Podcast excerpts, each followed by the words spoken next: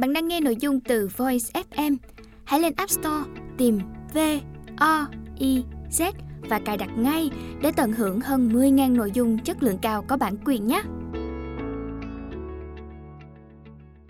Thư viện sách nói First News Mời các bạn lắng nghe quyển sách Sài Gòn kỳ án, Tác giả Phạm Gia Trang, Giọng đọc Quy Đạt Chi Qua Qua phải chết Sekura và Chi là đôi bạn thân từ thời học chung tại trường mầm non AT. Hai người, hai tính cách khác nhau, nhưng lại chung một khao khát khởi nghiệp mãnh liệt. Sekura tính tình vốn dĩ điềm đạm, làm việc gì cũng suy xét rất kỹ lưỡng. Ngược lại, Chi tỏ ra thông minh và rất năng động.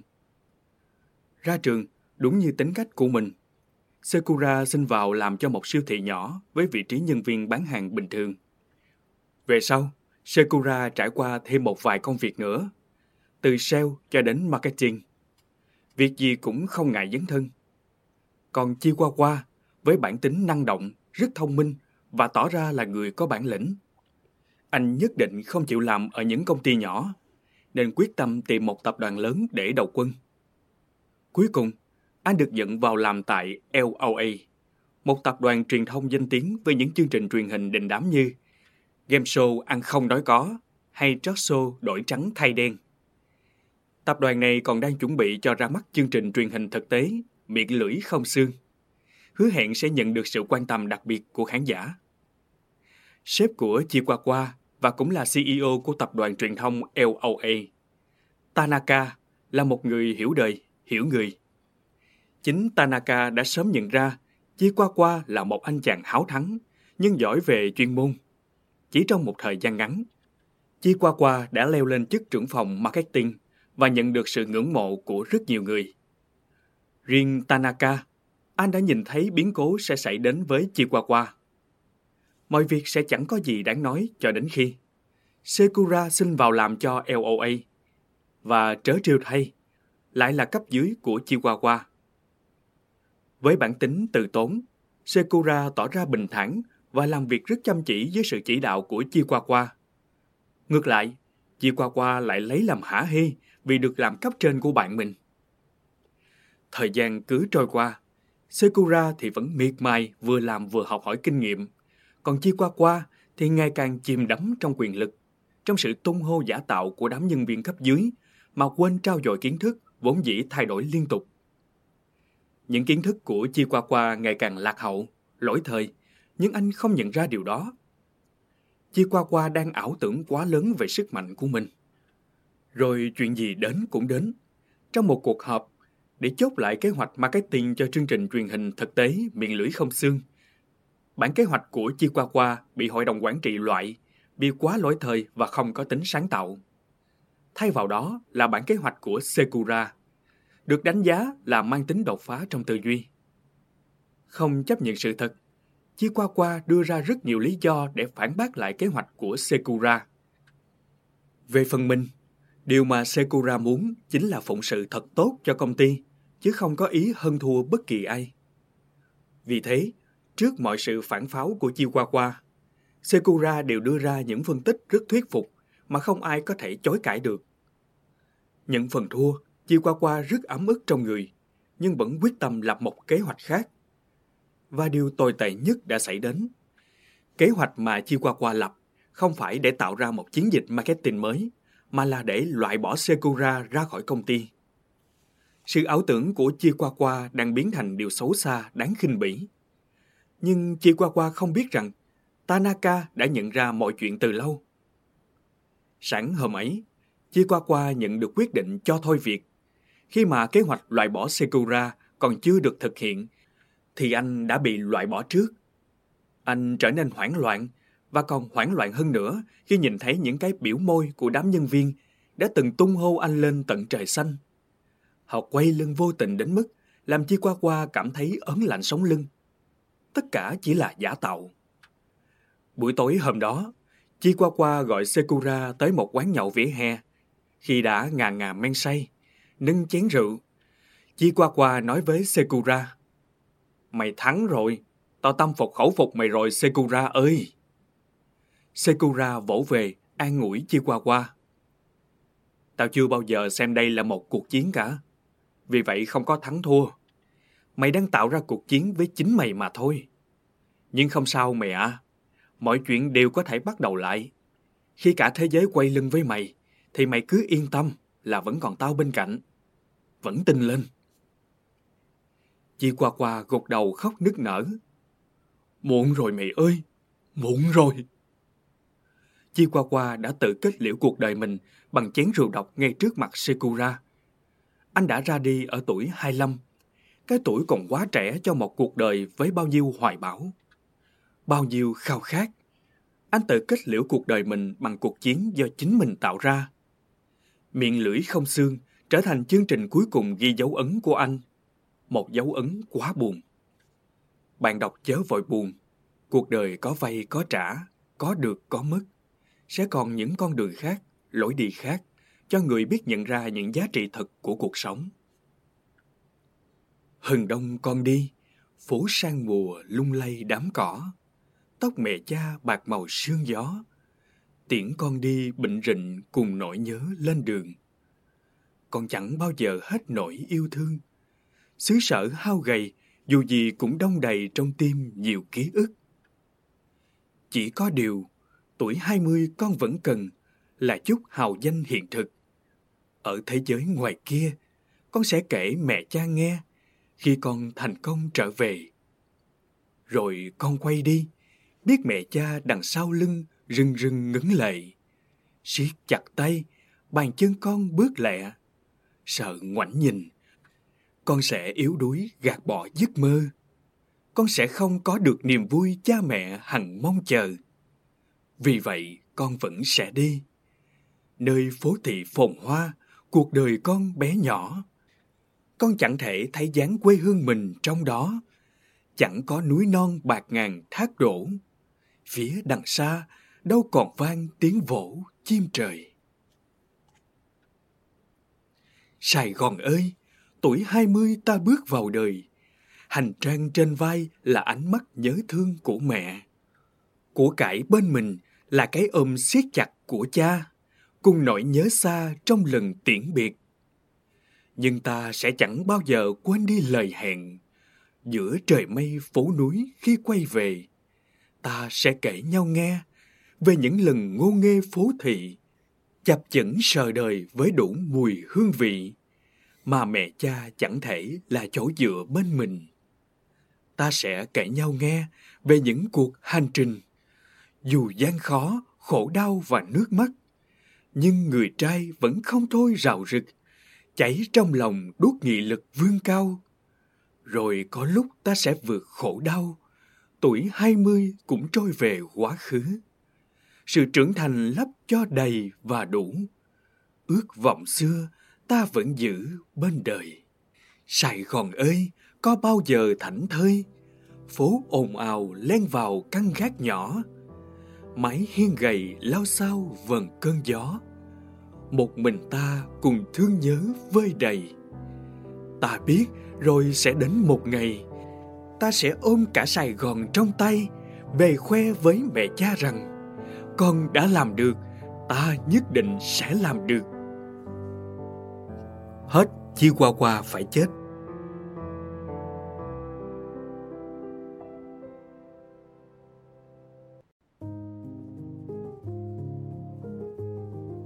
Bạn đang nghe sách nói tại Voice, thư viện sách nói First News. Lời kể chuyện Phần 1 Đôi vợ chồng trẻ gói ghém đồ đạc, chuẩn bị cho cuộc hành trình dài để đến vùng đất hoàn toàn xa lạ. Đây sẽ là chương ly kỳ nhất trong câu chuyện của cuộc đời họ.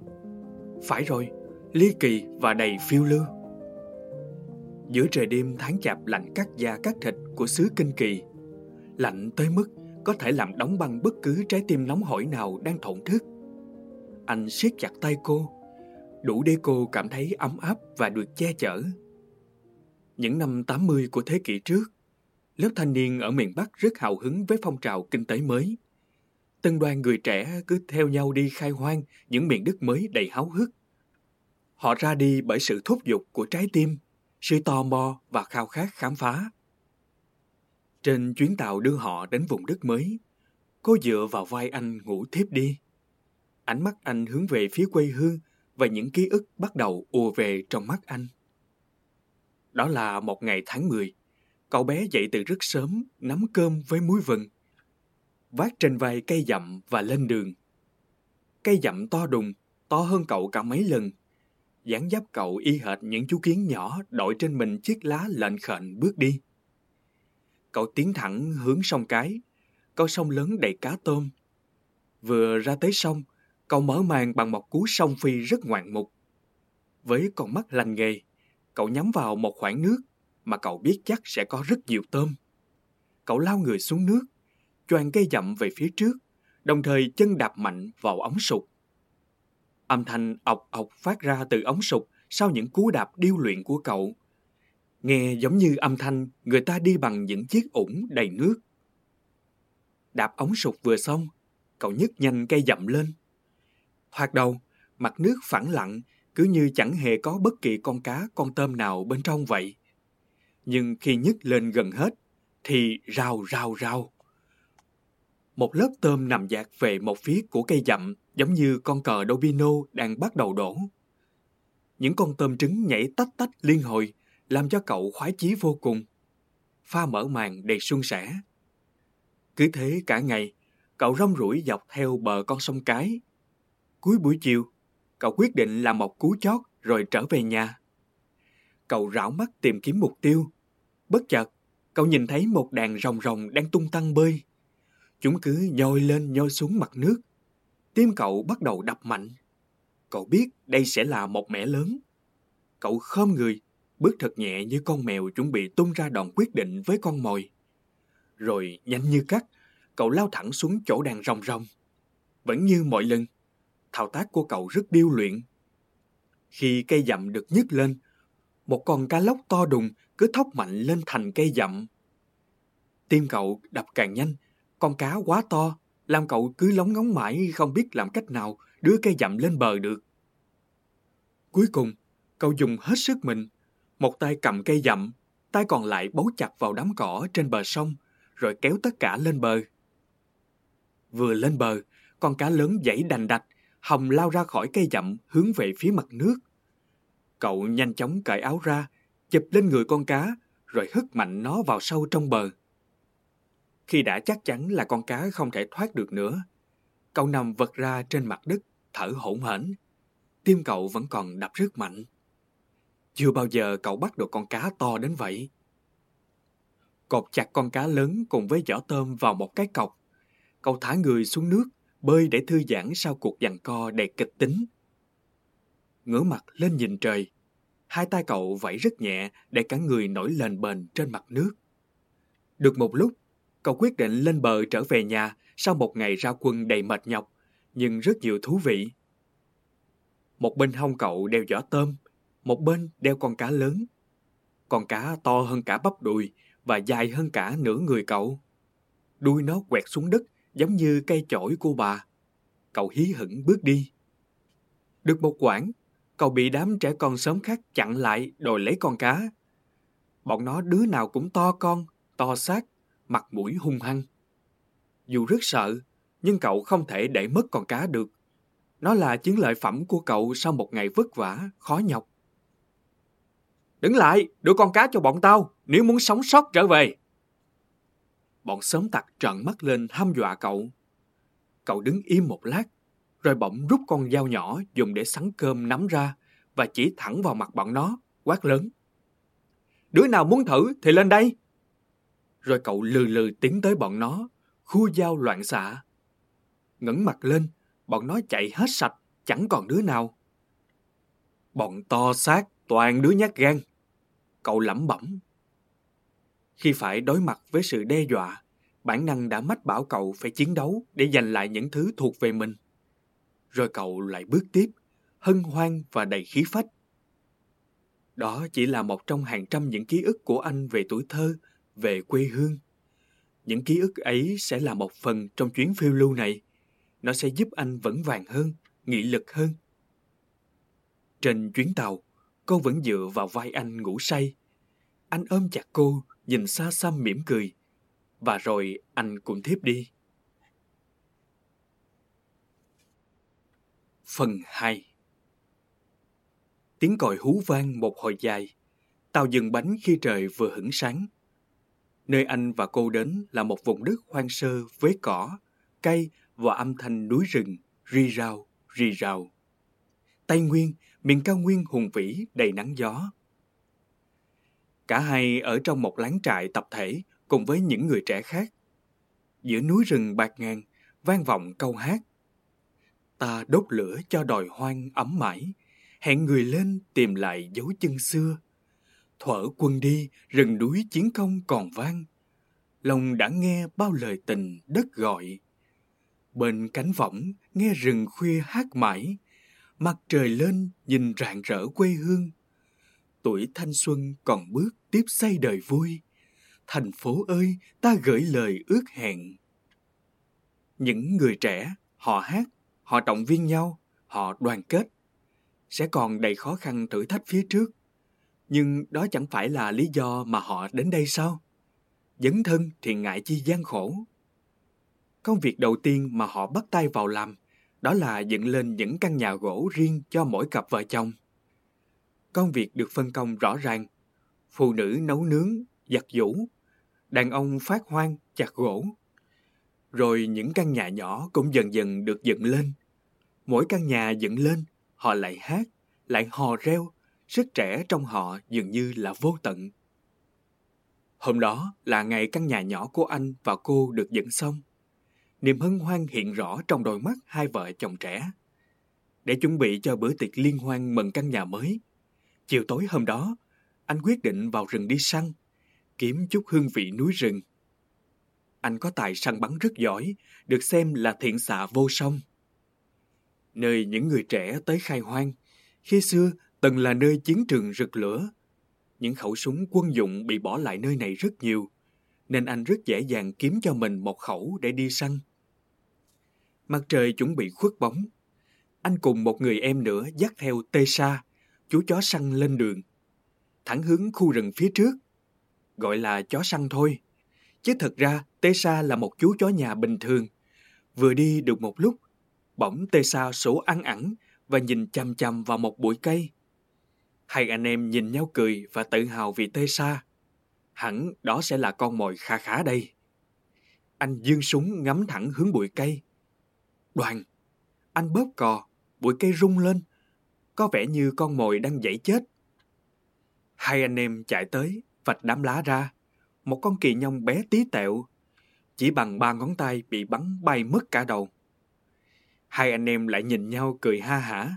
Quay lại thì Tê Sa bỏ chạy đi đâu không thấy bóng dáng. Sau trận cười sảng khoái vì chú chó săn chuyên nghiệp, hai anh em rảo bước tiến sâu vào rừng. Lúc này, trời đã tối đen, thi thoảng ánh sáng của những ngôi sao lọt qua mấy kẽ lá, nhìn giống như những con đom đóm đang dập dần. Anh bật đèn pin quơ qua quơ lại để tìm con mồi. Rồi bỗng nhiên, anh thấy một ánh sáng lóe lên từ phía xa. Ánh sáng màu xanh phản chiếu lại từ đèn pin của anh.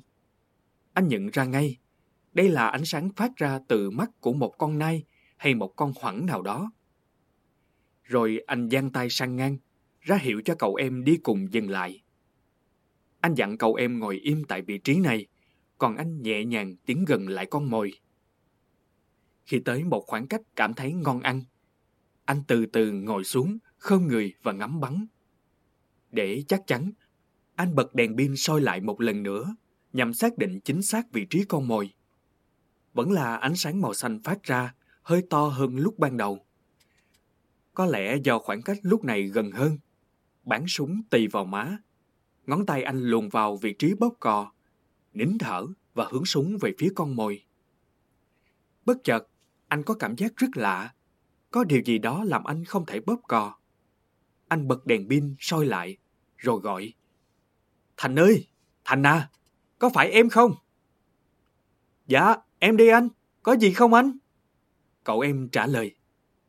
Do hiếu kỳ và không định hướng được vị trí mình ngồi, nên cậu em đã di chuyển về phía đối diện anh. Ánh sáng lúc nãy thật ra không phải là phản chiếu từ mắt con mồi, mà chính là từ mắt của cậu em. Em làm gì vậy hả? anh đã bảo em ngồi im cơ mà. Anh tức giận quát lớn. Tim anh đập liên hồi. Thậm chí tay anh run bần bật tới mức không cầm nổi cây súng. Chỉ một tích tắc nữa thôi là anh đã đoạt mạng người em kết nghĩa của mình. Vừa sợ vừa tức giận, anh quyết định không đi săn nữa. Rồi hai anh em lẩn thẩn trở về. Về tới nhà, anh leo lên võng nằm thở dài. Vậy là mai không có món gì đặc biệt làm tiệc liên hoan rồi. Bỗng anh nghe thấy tiếng rào rào từ phía ngọn cây lớn ở cách đó không xa. Như một phản xạ, anh bật dậy cầm khẩu súng chạy về phía cây cổ thụ lớn. Anh ngẩng mặt lên nhìn. Vì không mang đèn pin nên anh chỉ nhìn thấy những cái bóng đen được tạo ra từ đám lá do ánh trăng chiếu vào. Rồi anh nhận ra một cái bóng đen có hình thù rất lạ, giống như một con cá sấu lớn, phải dài cả hơn mét, ôm sát một cành cây. Anh hướng súng về phía bóng đen. Lần nữa, bắn súng lại ghi chặt vào vai, Nhiều mắt qua khe ngắm, điểm rùi đặt đúng vị trí bóng đen trên cây. Ánh trăng xuyên qua kẽ lá chiếu thẳng vào nòng súng, tạo thành một vạch sáng giống như thanh kiếm hướng thẳng lên bầu trời. Đoàn, anh bóp cò, tiếng loạt soạt từ trên ngọn cây rơi xuống cái bịch ngay chân anh. Một con kỳ đà to quá khổ mà anh chưa từng nhìn thấy.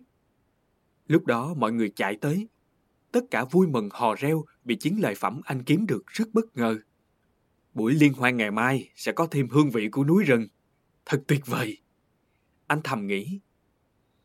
Bỗng dưng, anh nghĩ tới con kỳ nhông mà Tê Sa chỉ điểm, rồi chuyện ở trong rừng. Dường như có một mối liên quan.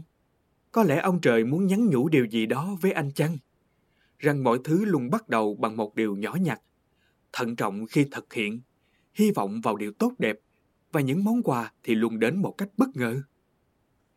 Mặc cho những suy nghĩ vẫn vơ, anh sung sướng vì ngày mai có món kỳ đà nướng, thết đãi mọi người. Sâu thẳm trong anh, việc mang lại hạnh phúc cho người khác cần thiết hơn là cho chính mình. Đêm đó anh vui quá, chẳng thể nào ngủ được. Anh quay sang ôm chặt cô vào lòng. Niềm vui cứ nhảy múa trong tim, nhảy bật ra ngoài, chạy tung tăng trên cánh tay anh, rồi lan sang cả cô. Cô cảm nhận rất rõ niềm vui ấy. Cô mỉm cười, anh hôn nhẹ lên trán cô, rồi cả hai từ từ chìm vào giấc ngủ. Phần 3 Mới đó mà đã một năm rồi, những ngôi nhà nhỏ dần dần mọc lên. Những mảng màu được vẽ vào không gian từ những luống rau, thửa ruộng, cái ao. Tạo thành một bức tranh phong cảnh đẹp tuyệt. Anh và chị cũng khai hoang được một diện tích đất làm nông nghiệp kha khá. Mảnh thì trồng lúa, mảnh thì anh dựng lên cái chuồng nhỏ nhỏ để nuôi heo, nuôi gà. Vốn có duyên với nghề cá từ nhỏ, nên mỗi ngày anh thường dành ra một ít thời gian đào cái ao gần nhà để nuôi cá. Mọi người, ai cũng hăng say làm việc. Một vùng đất trù phú được khai sinh từ những đôi bàn tay trần. Mỗi tối, mọi người tụ tập lại, đốt lửa, rồi kể cho nhau nghe những câu chuyện ngày xưa ngày xưa của mình. Anh cứ thao thao bất tuyệt kể cho mọi người nghe câu chuyện của bản thân. Chuyện hai bà ở đầu làng giành nhau bãi phân bò còn nóng hổi. Không ai chịu thua ai. Cuối cùng phải chia đôi. Chuyện anh đi đánh dặm một mình và bắt được con cá lóc to đùng. Hay chuyện anh nhìn thấy mấy đứa sớm ngoài ăn bánh đúc. Thèm lắm, nhưng do nhà nghèo nên chỉ biết đứng nhìn một cách thèm thuồng. Những câu chuyện lúc trầm, lúc bỏng làm cho mọi người lúc cười ồ sảng khoái, lúc lại thấy khóe mắt cay cay. Sáng nay, không khí tại nhà anh rộn rã hẳn. Chẳng là hôm nay anh chỉ thu hoạch mẻ cá đầu tiên, nên nhờ vài người tới phụ giúp kéo lưới bắt cá. Bán xong mẻ cá, anh chỉ có một khoản tiền nho nhỏ. Sau khi làm vài món đãi mọi người, tối hôm đó, cả hai vợ chồng cứ ngồi đếm mãi những đồng tiền bán cá hồi sáng. Đó là thành quả của bao ngày tháng vất vả mà họ đã trải qua. Ngày mai, em sẽ đi mua đồ để chuẩn bị đóng thành viên mới trong nhà mình. Cô nói với anh. Ừ, em mua cho cả em nữa nhé. Họ lại trao nhau những cái ôm hạnh phúc. Cô đã mang thai được 5 tháng, trái ngọt đầu tiên mà bấy lâu nay họ mong chờ. Mãi đến khuya, họ mới ngủ thiếp đi trong màn đêm tĩnh mịch. Khi cả hai đang ngủ say sưa, bỗng có tiếng mở cửa có két, có két. Anh mơ màng mở mắt, chưa kịp định hình chuyện gì đang xảy ra, thì bị một bóng đen xông tới, tung người đá một cú như trời giáng, làm anh ngã ngửa về phía tủ gỗ. Chị bật dậy thì bị một bóng đen khác lao tới choàng lấy, siết mạnh rồi dí một con dao nhọn hoắt vào cổ. Im mồm, nếu không bọn tao giết cả hai vợ chồng mày. Tên thứ ba nói. Có bao nhiêu tiền đưa hết ra đây? Hắn nói tiếp. Mọi chuyện làm anh nhớ lại năm xưa khi anh bị mấy đứa sớm tặc bắt nạt. Bọn nó bắt anh phải cống nạp con cá mà anh vất vả lắm mới bắt được. Còn hôm nay, anh vừa bán mẻ cá đầu tiên, sau bao ngày bỏ công sức chăm nuôi và cũng đang bị yêu cầu cống nạp hết số tiền đó. Nhưng mười mấy năm trước, chỉ là một đám trẻ nhảy ranh. Còn bây giờ, anh phải đối mặt với bọn sân tặc hung hãn thật sự và rất có thể chúng sẽ ra tay hạ sát chị. Anh loạn choạng đứng dậy. Mấy anh tha cho vợ chồng em. Trong nhà có cái gì mấy anh cứ việc lấy hết đi. Bọn chúng một tên vẫn siết chặt cổ chị. Hai tên còn lại lục tung cả nhà anh chị lên để tìm những tài sản có giá trị. Anh vẫn đứng im, mắt nhìn chằm chằm về hướng người vợ đang bị dí dao vào cổ. Trong lúc hai tên kia đang hung hăng tìm kiếm tiền, anh nhích từng cm để tới gần chỗ chị hơn. Bất chợt một tên la lên. Thấy rồi! Hắn tìm thấy bọc tiền bán cá hồi sáng của anh chị. Tên cầm dao dí cổ chị bị giật mình nên buông con dao xuống. Chị nhanh chóng cắn mạnh vào tay hắn và thoát ra chạy về phía anh. Tên này với tay chạy đuổi theo. Anh bèn lao tới tung một cú song phi ngay mặt hắn. Hắn ngã nhào về phía sau. Trong lúc hắn đang choáng váng, anh bồi thêm một cú nữa, làm hắn bật lên xoay mấy vòng rồi văng về phía hai tên kia. Lúc này, anh chị đứng một phía, ba kẻ là mặc áo đen đứng một phía. Tên nào cũng bịt kính mặt. Một tên nói với hai tên còn lại. Chuồng thôi, nó giỏi võ lắm. Có vẻ như tên này biết rất rõ về anh. Khi không bị khống chế, thì ba kẻ lạ mặt kia không phải là đối thủ của anh. Nhưng hai tên còn lại rất hung hãn. Chúng mỗi đứa một dao xông tới. Anh cũng lao về phía chúng. Khi gần chạm mặt, chúng vung dao đâm anh. Anh khom người xuống, gác chân xoay một vòng, làm cả ba tên ngã lăn ra. Ngay lập tức, anh vung chân đá thẳng vào cổ của một tên, làm hắn bất tỉnh. Hai tên còn lại vừa đứng dậy thì tiếp tục bị anh tặng cho mỗi tên một cú đấm sấm sét vào mặt. Trong lúc anh giằng co với hai tên kia, thì chị la lớn, cướp, cướp. Đột nhiên, tên bất tỉnh bật dậy cầm dao lao thẳng về phía chị. Anh lao tới, để chị sang một bên và lãnh trọn đường dao của kẻ lạ mặt. Nhát dao đâm xuyên qua mạng sườn, làm anh ngã quỵ xuống. Hắn tiếp tục rút dao, định đâm anh thêm một nhát chí tử nữa. Anh khua tay nắm lấy khẩu súng dẫn đầu dương thúc mạnh vào bụng hắn, rồi dùng bán súng hất một cú như trâu hút vào cầm, làm hắn bật ra phía sau. Nhận thấy anh vẫn kháng cự rất mãnh liệt, cả ba tên bèn tháo chạy. Anh không dừng lại, dùng hết sức vỡ lấy con dao mát, vung thật mạnh về phía ba kẻ lạ mặt đang tháo chạy. Con dao xoay vài vòng rồi cắm phập vào một tên. Đường dao xuyên qua tim làm hắn gục xuống ngay tại chỗ. Hai tên kia tẩu thoát vào rừng sâu. Chị chạy tới đỡ anh. Máu chảy đầm đìa từ vết thương khiến anh quỵ xuống và liệm đi. Vừa đúng lúc mọi người trong xóm chạy tới đưa anh đi bệnh viện. Chỉ nhích thêm vài ly nữa là nhát dao đã cướp đi mạng sống của anh. Vài hôm sau, khi vết thương đã đỡ và có thể nói chuyện, thì anh hay tin tài sản trong nhà đã bị lấy hết. Đáng buồn hơn, kẻ là mặt bị anh vung dao xuyên thấu tim lại là một người em trong xóm. Do bị xúi dục và kích động nên hắn đã tham gia vụ cướp này. Dù chống trả quyết liệt để giành lại sự sống cho mình, nhưng khi biết tin, anh vẫn cảm thấy đau đớn như bị đâm thêm một nhát dao nữa. Bi kịch chưa dừng lại ở đó. Do bị động thai, nên chị đã không giữ được trái ngọt tình yêu của họ. Nỗi đau như nhân lên gấp bội, bi kịch xảy đến dồn dập, khiến đôi vợ chồng trẻ như kiệt sức và muốn buông xuôi tất cả. Trở về nhà trong sự đau buồn tột đỉnh, anh chị gắng sức dọn dẹp lại nhà cửa. Tình cờ, họ nhìn thấy chiếc nhẫn vàng nằm lăn ở một góc nhà. Chiếc nhẫn là kỷ vật đính ước của cả hai. Nhờ đó, niềm tin ít nhiều được nhen nhóm trở lại. Thượng đế chẳng bao giờ lấy đi của ai tất cả. Thiên đường đôi khi chỉ cách địa ngục một bước chân. Chỉ là ta có dám bước tiếp hay không? Luôn có những con đường khi ta bước đi. Chị ôm anh bật khóc nức nở. Phần 4 Thẩm thoát cũng đã hai năm kể từ cái ngày tai họa ập đến với gia đình nhỏ của anh chị. Nén đau thương, anh chị lao vào làm việc để quên đi uất ức và để xây lại cuộc sống mới. Giờ đây, ngôi nhà của anh chị đã khang trang hơn. Mái nhà tranh liêu xiêu được thay bằng sắc đỏ thắm của những viên gạch ngói còn vương mùi đất.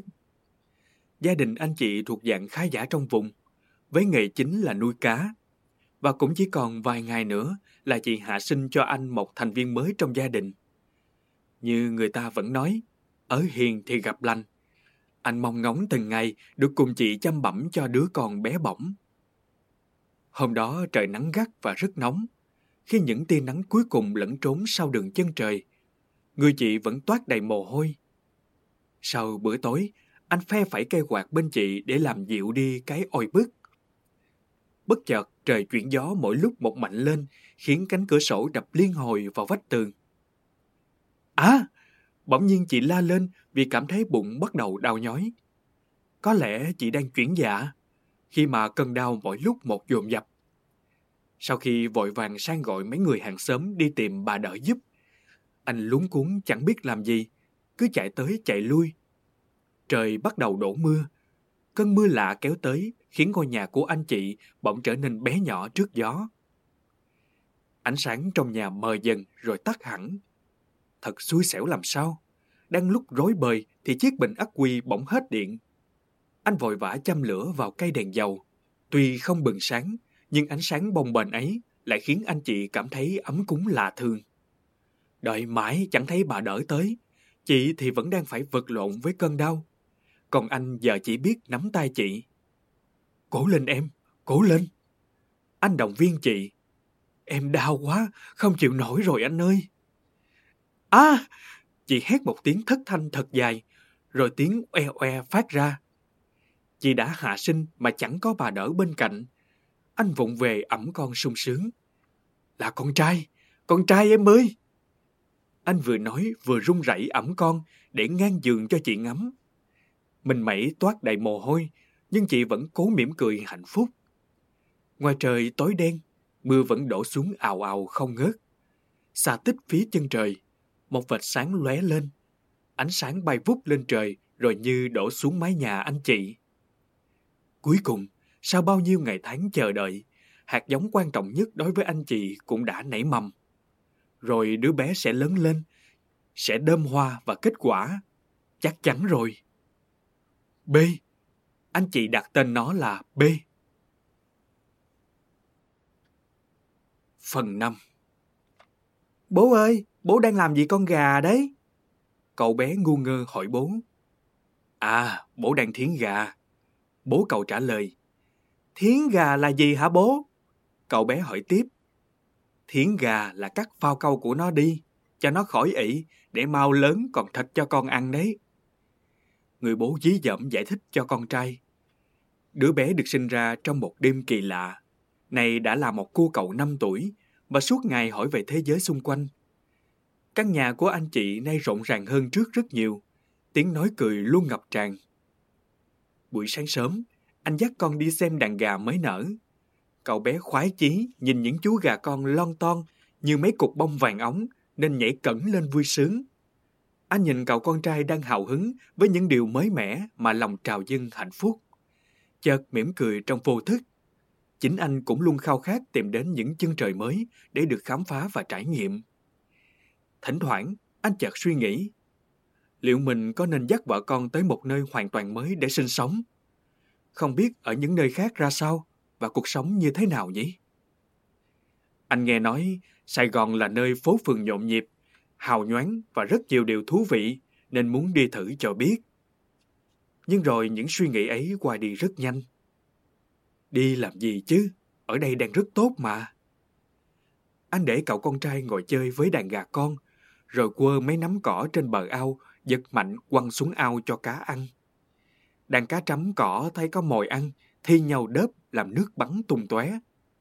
Bỗng anh nghe tiếng chíp chíp từ sau lưng. Anh quay lại thì thấy cậu con trai bé bỏng đang cầm trên tay con gà con. ngẩng mặt lên nhìn bố cười khoái chí, rồi giật lấy giật để phao câu của nó. Bố ơi, con đang thiến gà để cho nó mau lớn giống bố nói đấy. Anh cười ha hả đến độ suýt ngã ngửa xuống ao cá. Chị ở trong nhà thấy tiếng cười lớn, liên to mò chạy ra, rồi cả ba cùng ôm nhau cười vang. Đứa con trai ngây ngô chẳng hiểu chuyện gì, chỉ biết bố mẹ đang cười nên cũng cười theo. Cứ thế, cậu bé lớn dần lên trong tình yêu thương của bố mẹ. Phần 6 Sau một đêm mưa gió, buổi xế trưa ngày hôm sau, trên đường đi chợ về, chị đạp xe trên con đường đất chạy dọc theo một con suối nhỏ. Con đường vốn dĩ đã gồ ghề, sau trận mưa càng trở nên nhầy nhụa khó đi. Thật không may, chiếc xe vấp phải một cục đá nhỏ giữa đường, khiến chị ngã nhào xuống đất, người va vào một gốc cây nhỏ ven đường. Cú ngã khá mạnh, khiến chị không thể gượng mình lên được. Rất may, lúc đó có một người trên đường đi cấy lúa đã giúp đưa chị về nhà. Anh tức tốc đưa chị vào bệnh viện. Bác sĩ nói chị bị gãy xương sườn nên phải nằm lại bệnh viện một thời gian. Những ngày sau đó, anh vừa chăm con vừa lo cho chị. Dù rất mệt, nhưng anh luôn động viên chị cố gắng. Ngay chị ra viện, đứa con trai mừng rỡ reo hò. Nhưng cậu bé không biết bố mẹ mình đã phải vất vả như thế nào, bởi chi phí cho đợt nằm viện của chị rất tốn kém. Anh vẫn mỉm cười, nhưng nụ cười chứa đựng nhiều suy tư hơn. Vài tuần sau khi ra viện, chị lại làm việc bình thường. Nhưng một thời gian sau, chị cảm thấy đau nhói ở lưng. Có nhiều lúc cơn đau khiến chị quỵ xuống. Một lần nữa, chị phải nhập viện theo dõi. Nhưng lần này, tình hình xấu hơn rất nhiều. Bác sĩ kết luận, chị bị thái hóa cột sống do làm việc nặng trong một thời gian dài. Chị phải mổ, nếu không muốn phần đời còn lại phải nằm liệt trên giường. Nhưng chi phí quá lớn, lớn hơn rất nhiều so với lần trước. Anh vẫn quyết định mổ, nhưng điều anh lo sợ nhất là phải ký vào tờ giấy cam đoan. Nếu có chuyện gì xảy ra, gia đình hoàn toàn chịu trách nhiệm. Ca mổ được tiến hành theo yêu cầu của bác sĩ. Chị nằm trên xe đẩy, hai bố con nắm tay chị đến tận cửa phòng mổ. Cậu con trai òa lên khóc nức nở. Anh thì chỉ biết nhìn chị rồi nhắm mắt lại như muốn khấn cầu Thượng Đế. Thật may mắn, ca mổ đã diễn ra thành công. Chị chỉ phải nằm viện thêm một thời gian là có thể đi lại. Hôm xuất viện về nhà, chị bắt gặp cậu con trai đang lúi húi trong bếp nấu cơm. Cậu bé phùng miệng thổi bếp, khói bốc lên nghi ngút làm mắt cậu cay xè. Thời gian mẹ vắng nhà, cậu đã tự biết chăm lo cho bản thân, giặt giũ, quét nhà, nấu cơm. Chuyện gì có thể làm được, cậu đều tự làm. Dù ở tuổi cậu, lũ trẻ hàng xóm suốt ngày bị la mắng vì ham chơi. Thương con, chị chạy tới ôm chặt con vào lòng. Nước mắt chị cứ tuôn ra không kìm lại được. Anh chạy lại, ôm trọn cả hai mẹ con trong tay mình. Để chạy chữa cho chị, anh đã bán sạch những thứ có giá trị trong nhà. Cầm trên tay chiếc nhẫn vàng, tài sản cuối cùng còn lại, anh siết chặt tay. Cuộc sống sắp tới sẽ khó khăn, nhưng có chị và con làm động lực, anh sẽ vượt qua tất cả. Phần 7 Sau cơn mưa, thời gian sẽ bỏ lại, để ánh ban mai bừng lên những ngày mới. Đứa bé ngây ngô năm nào giờ cũng đã lớn khôn hơn. Kể từ ngày chị bị bệnh, gia đình cậu trở nên khó khăn. Không còn khả năng lao động nặng, chị chỉ làm những việc lặt vặt trong nhà. Mọi việc trong gia đình một tay anh gánh vác. Còn cậu con trai, ngoài giờ học không ngại phụ giúp bố mẹ những công việc có thể làm. Có hôm được nghỉ học, cậu phụ bố dọn dẹp ao cá để chuẩn bị thả đợt mới. Khi cậu đang hăng hái cuốc đất, thì mấy đứa bạn trong lớp kéo tới chơi. Mặt lắm lem bùn đất, cậu cười gượng gạo vì ngại. Đám bạn tuy nhà có khá giả hơn, nhưng cũng xuất thân từ gia đình nông dân như cậu, nên không ngại gì bùn đất. Cả bọn xà xuống ao phụ cậu làm. Nói là làm việc, nhưng thực chất cả đám chỉ lấy cớ để được chơi cho đã. Đứa nào đứa nấy dính đầy bùn đất, cười vang cả một góc ao. Một buổi trưa đặc biệt khác, hôm đó là ngày nhóm của cậu quyết chiến với bọn trẻ ngoài thị trấn.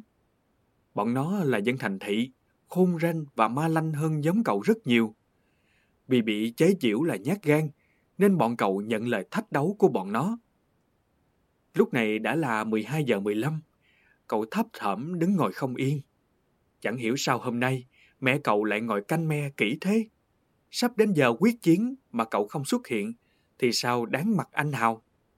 Sao dám ngẩng mặt nhìn anh em giang hồ cơ chứ? Thấy con trai nằm trên giường, mắt cứ hướng về nơi xa vắng, có vẻ rất bức rứt. Mẹ cậu gọi bảo. Sao? Nhất định không chịu đi ngủ đúng không? Thôi, được rồi, lại đây. Rồi mẹ cậu nằm dơ hai tay lên nói. Mày nhổ hết mớ lông nách giúp mẹ đi, rồi đi đâu thì đi. Thấy là cậu hí hửng, hai tay hai hạt thóc, rồi giật lấy giật để. Đào điến người, mẹ cậu quát lên. Thôi, mày biến đi đâu thì đi. Cuối cùng thì khổ nhục kế của cậu cũng phát huy tác dụng. Cậu vọt đi như tên bắn vì sợ mẹ thay đổi ý định. Cậu ra tới nơi, vừa hay trận chiến sắp diễn ra. Có đứa trách cậu sao không ra sớm để chuẩn bị nghênh chiến với bọn ngoài thị trấn.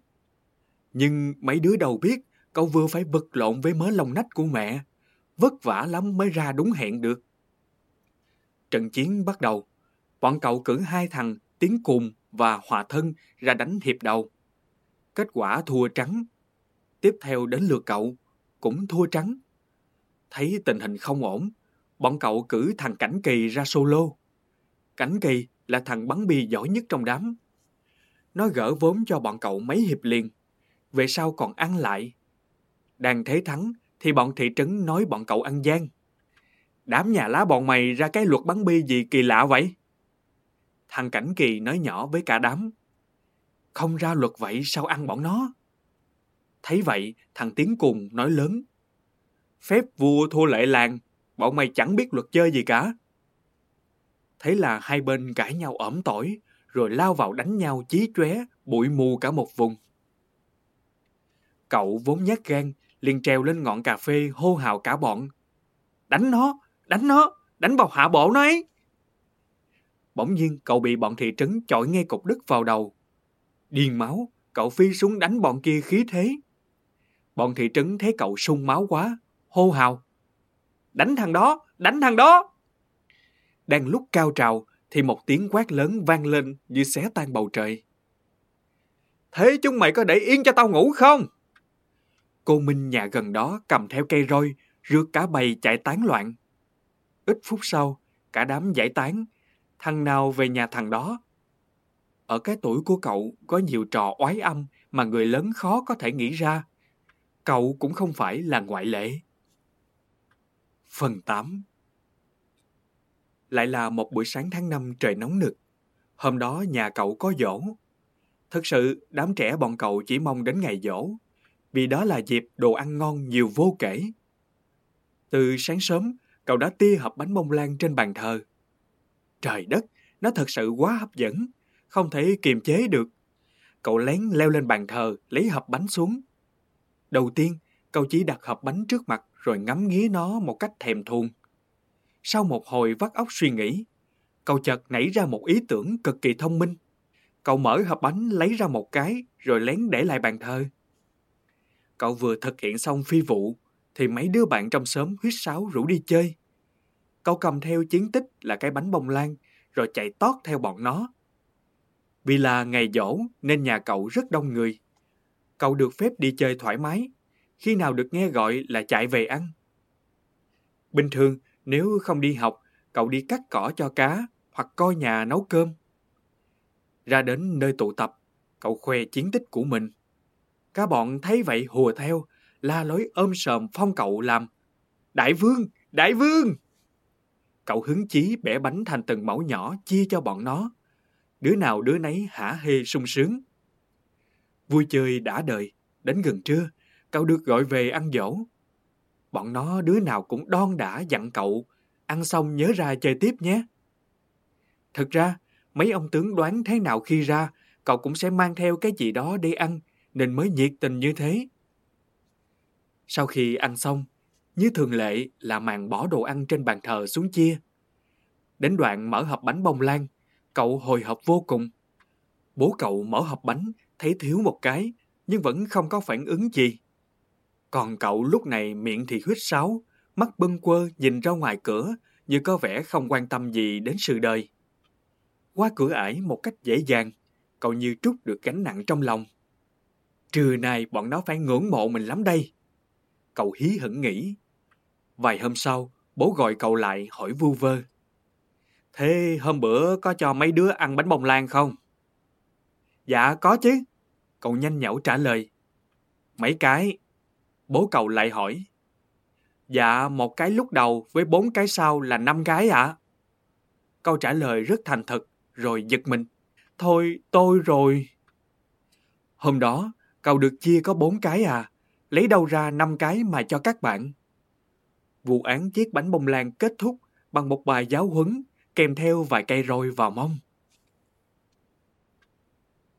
Phần 9 Sinh ra trên đất cà phê, tuổi thơ dữ dội của cậu còn gắn liền với những mùa cà phê chín mọng.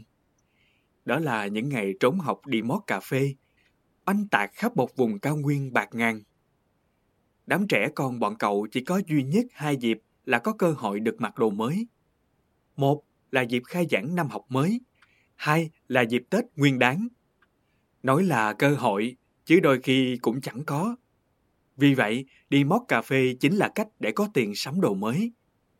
Mà muốn đi mót cà phê đâu phải dễ. Một là phải được bố mẹ cho đi. Hai là phải được chủ vườn cho mót. Ba là phải có đám bạn âm binh cùng đi. Chứ một mình thì chán chết. Gia đình khó khăn nên thường đi học về là cậu phải phụ bố mẹ trồng cây, cuốc cỏ, nấu cơm, nhặt củi. Nói chung là không thiếu việc gì. Có lần, cậu cùng đám bạn trong xóm đi học nhưng không mang theo sách vở. Mỗi đứa cầm một cái bịch đi mót cà phê. Cả đám đi hết buổi sáng, qua cả buổi trưa không ăn uống gì cả. Đi bộ hàng chục cây số.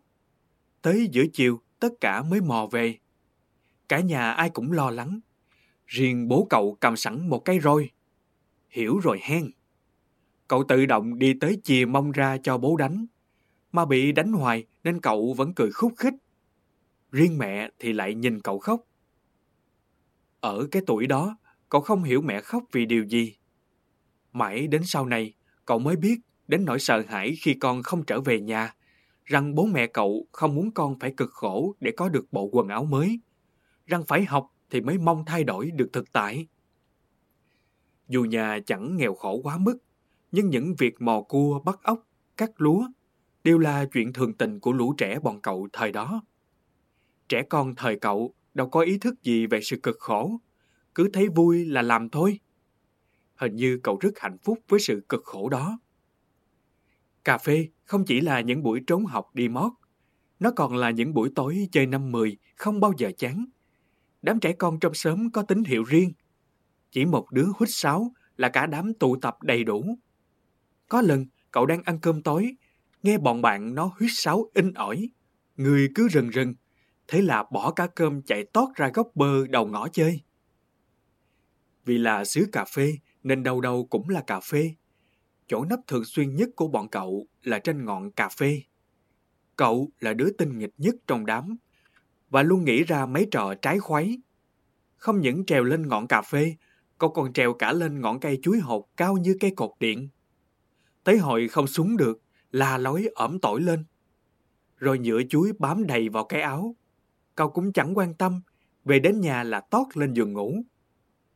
Chỉ thế thôi, nhưng bọn cậu chơi mà không hề mệt mỏi. Và dường như cũng không bao giờ kết thúc. Cuộc chơi chỉ dừng lại khi một trong các phụ huynh mang roi ra và quát tháo. Thế chúng mày có định cho tao ngủ không hử? Vẫn lại là cô Minh thôi. Và vẫn là câu thét xé trời ấy. Như thường lệ, cả đám giải tán, đứa nào về nhà đứa nấy ngủ. Những ngày sau đó lại tiếp tục cuộc anh tạc. Thời đó, bọn cậu đâu có biết uống cà phê nên không biết nó đắng. Chỉ biết mỗi mùa hoa cà phê nở, lũ con lại thi nhau giật từng chùm hoa cà phê trắng muốt để múc lấy phần mật hoa. Thật sự rất ngọt. Không chỉ hút mật hoa, mùa quả cà phê chín, bọn cậu còn lựa những quả chín nhất, đỏ nhất để ăn và nuốt luôn cả hạt. Tới lúc đầu ra, sản phẩm khuôn khuôn lớn đớm nhìn rất bắt mắt. Sau này, khi bùng bà khắp nơi cậu mới biết, loại cà phê trồn được tạo ra bằng cách này có giá đắt nhất thế giới. Tuổi thơ của cậu gắn liền với cà phê đầy ngọt ngào như vậy. Và còn có cả những câu chuyện ly kỳ mà kể ra chợt rùng mình nữa chứ. Phần 10 Chuyện xảy ra đã lâu lắm rồi, nhưng người ta vẫn thường kể cho nhau nghe. Mai, người đàn bà có vẻ đẹp kiều diễm và rất mật yêu thương chồng. Nhưng Mai lại không thể sinh cho chồng một đứa con. Một ngày nọ, Mai bị gia đình nhà chồng gán cho cái tội ngoại tình với kẻ khác. Cô biết gia đình chồng cố tình làm vậy để buộc cô phải ra đi, để chồng cô có thể lấy người khác và sinh con. Ôm trong lòng mối tủi hận, Mai đóng một cây đinh rất lớn trên cây gạo cổ thụ cách nhà chồng không xa và treo cổ tự vẫn trên đó. Có người kể lại, khi tìm thấy Mai, đôi mắt cô vẫn mở và nhìn chằm chằm về phía trước. Sau này, người ta mở một con đường ngang qua chỗ đó, nhưng vẫn giữ cây gạo lại và cột một dải băng trắng trên cây đinh mà Mai đã treo cổ tự vẫn. Nhiều bậc cao niên vẫn kháo nhau rằng, thi thoảng họ vẫn thấy Mai ngồi buồn bã trên cây đinh khóc than cho số phận mình. Đến thời bọn cậu, cây gạo vẫn còn nguyên đó. Nhưng người ta đã xây thêm một ngôi miếu nhỏ dưới gốc cây gạo và dải băng trắng vẫn được cột trên cây đinh. Đám trẻ con bọn cậu thời đó thường bị người lớn dọa ma khi đi ngang qua nơi ấy. Chả là bọn cậu nghịch ngợm quá, nên người ta dọa để bớt phá làng phá sớm. Sợ thì có sợ, nhưng không thể ngăn cản những trò quái đản của bọn cậu được. Có lần, người ta mang hoa quả tới ngồi biểu cúng, nhưng nhang chưa cháy hết, thì bọn cậu đã lao vào giành giật nhau khí thế. Sáng nay, kế hoạch của bọn cậu là oanh tạc vườn bắp nhà lão Hải Chính. Vườn bắp đang độ ngon nhất. Bọn cậu phải hành động ngay, không thì chỉ vài ngày nữa là nó già, ăn mất ngon. Cậu là đứa lên kế hoạch nên dậy từ rất sớm. 3 giờ sáng, cậu chạy qua nhà thằng Tiến cùng. Trời tối đen như mực, nhưng huyết sáo mãi mà chẳng thấy nó chạy ra. Tiền sư nó chắc bị xích ở nhà rồi. Đợi thêm lúc nữa, thấy tình hình không ổn. Cậu quyết định chạy sang nhà thằng Hòa Thân, không lỡ kế hoạch mất. Xui xẻo cho cậu, đường tới nhà thằng Hòa Thân phải đi ngang qua cây gạo. Và hôm nay, cậu phải đi một mình. Mặc dù rất sợ, nhưng vẫn bắp nhà lão Hải Chính thôi thúc mạnh mẽ hơn cả nỗi sợ ấy. Sau này khi đi làm, mỗi khi sợ hãi điều gì, cậu lại nhớ tới vườn bắp nhà lão. Cậu vừa đi miệng vừa lẩm bẩm. Hành trâm dám dích nấu với thịt ma. Vốn là câu thần chú trấn an của bọn trẻ con. Lúc ngang qua cây gạo, cậu bắt đầu cảm thấy lạnh nơi sống lưng. Da gà bắt đầu nổi lên từng đám.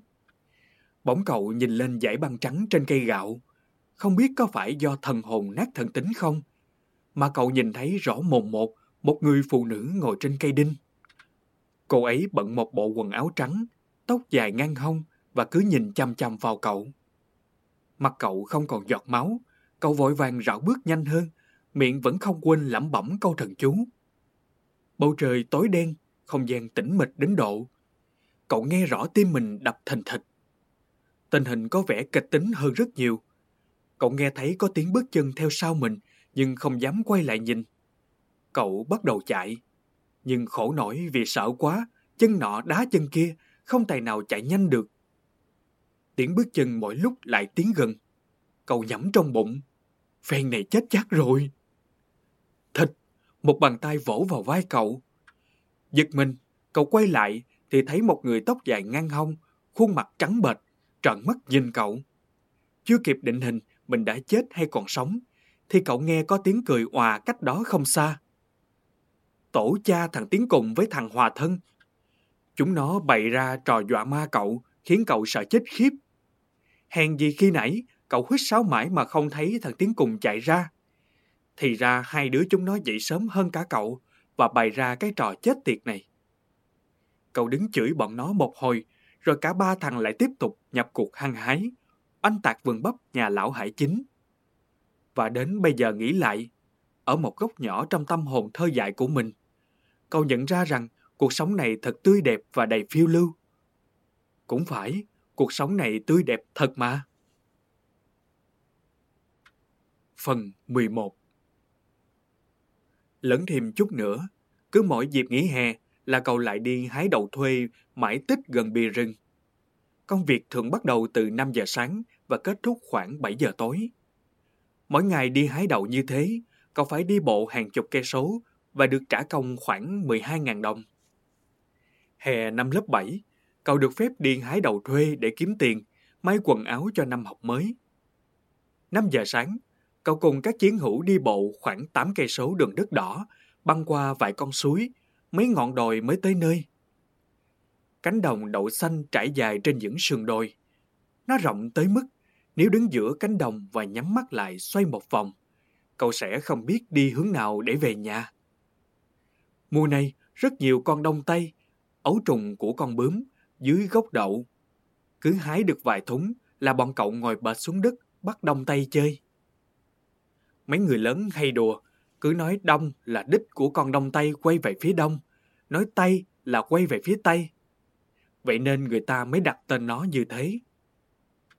Thi thoảng, bọn cậu lại bắt gặp ổ trứng chim cút. Chào ôi, mừng hết lớn. Mỗi ổ phải có đến dăm bảy trứng. Luộc lên thì hết sảy. Mãi hái đậu mà thực ra là chơi nhiều hơn. Bọn cậu không để ý là mặt trời đã đứng bóng. Tới hồi anh chủ lô đất đậu xanh kêu. Nghỉ, ăn cơm mấy đứa. Thế là nhanh như chớp mắt. Đứa nào đứa nấy đã trong tư thế tay đũa, tay muỗng sẵn sàng chiến đấu. Làm cả ngày, tới 8 giờ tối cả bọn mới về đến nhà. Hôm đó, mỗi đứa nhận được 12.000 đồng, nhưng bị trừ mất 3.000 vì tội chơi đùa đạp bẹp dí cả lô đậu xanh. Chả quan tâm, cả đám mừng rỡ, reo hò ầm ĩ. Vào năm học mới, tiết trời đã vào thu. Những lúc nghỉ học, bọn cậu hay trốn nhà vào lô đậu xanh chơi. Nhưng mùa này đậu đã thu hoạch xong, cánh đồng chỉ còn là những mảnh đất trống mênh mông.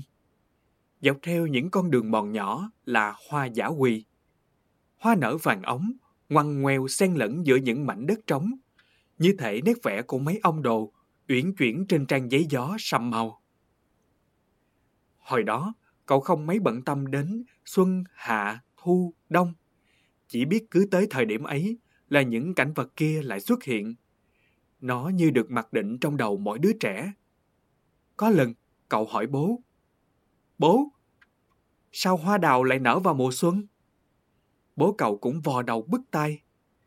Tại mấy mùa kia hoa khác nó dành phận nở hết rồi. Hoa giả quỳ từ từ đổi màu, rồi cũng chẳng thấy nữa. Cậu cứ thắc mắc mãi.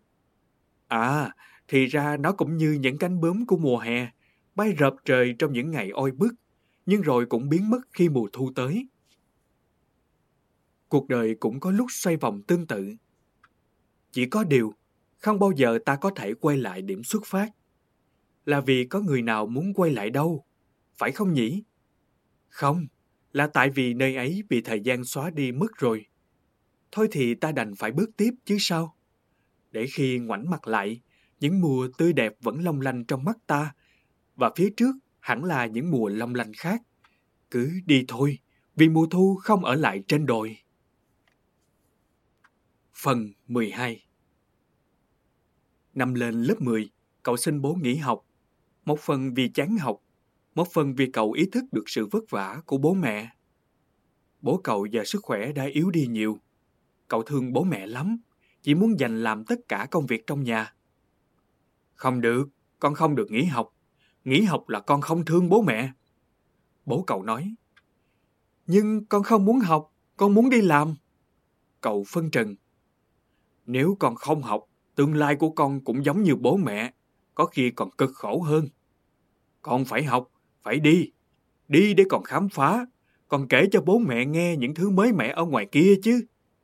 Con muốn chôn cuộc đời mình ở mãi nơi này sao? Bố cậu giải thích.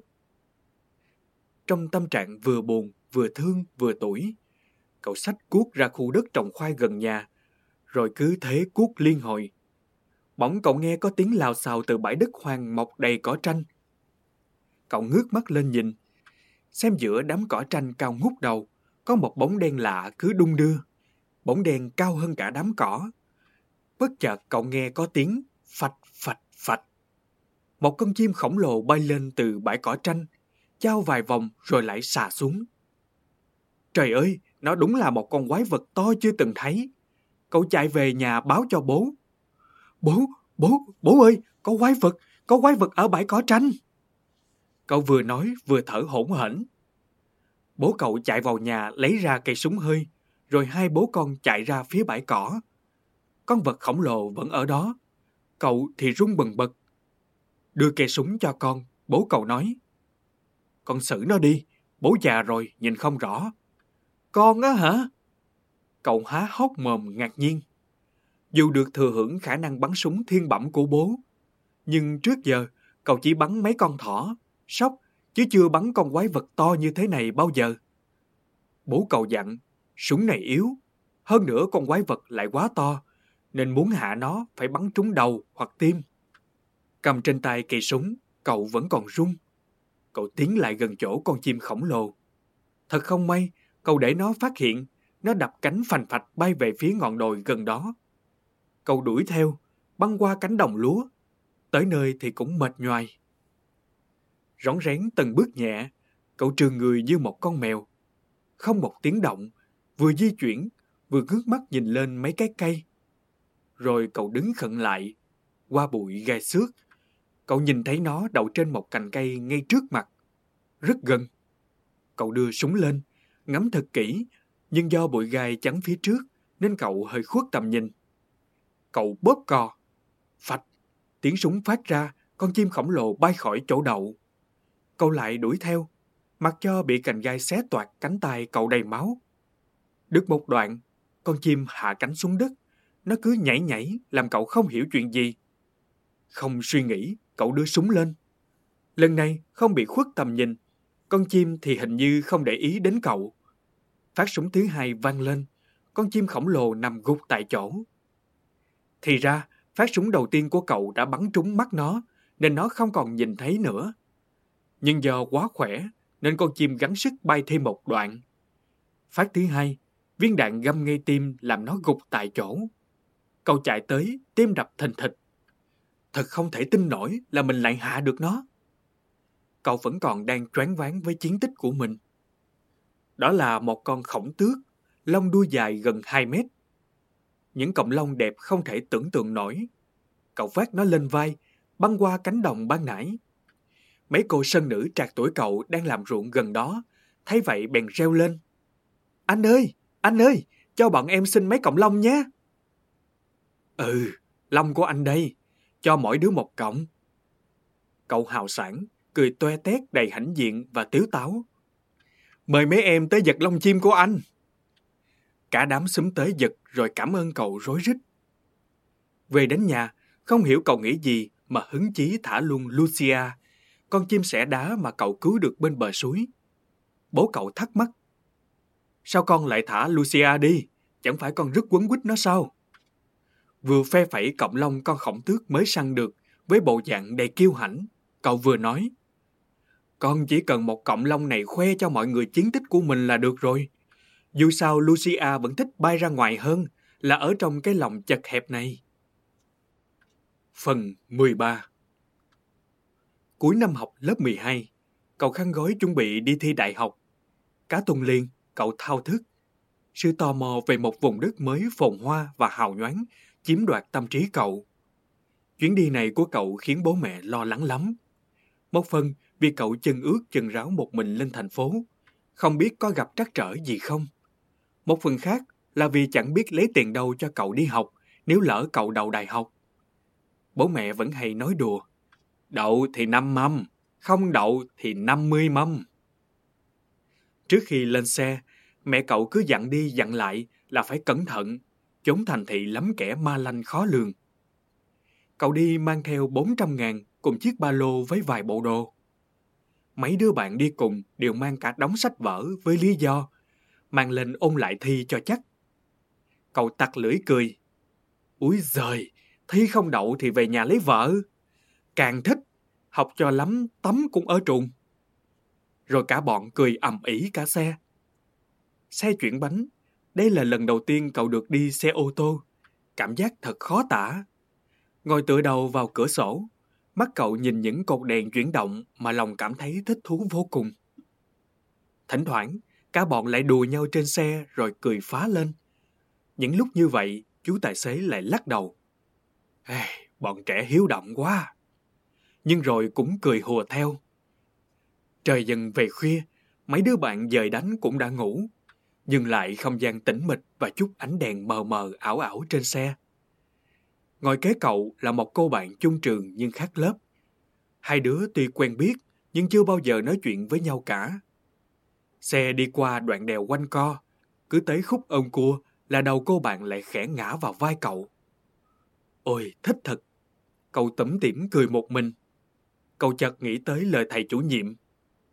Đàn ông phải bản lĩnh, phải mạnh mẽ thì mới làm bờ vai vững chắc cho chị em phụ nữ nương tựa được. Nghĩ vậy, cậu liền gạt cái thanh ngăn giữa mình và cô bạn. Xe lại ôm cua. Lần này cô ấy ngã hẳn vào người cậu.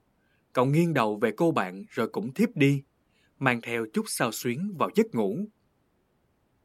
Trời tờ mờ sáng, xe lăn bánh chậm rãi rồi dừng hẳn ở bến xe miền Đông. Xuống xe, đứa thì anh chị tới đón, đứa thì cô dì chú bác chở đi. Chỉ có mỗi cậu là đứng tẩn ngẩn tần ngần giữa bến xe đầy người qua lại. Loáng một cái, bọn nó đã đi hết trơn, chỉ còn lại mình cậu. Cậu cảm thấy hơi chạnh lòng và cô đơn. Nhưng vốn đơn giản nên trong giây lát, cậu gạt phăng sự cô quạnh đó đi.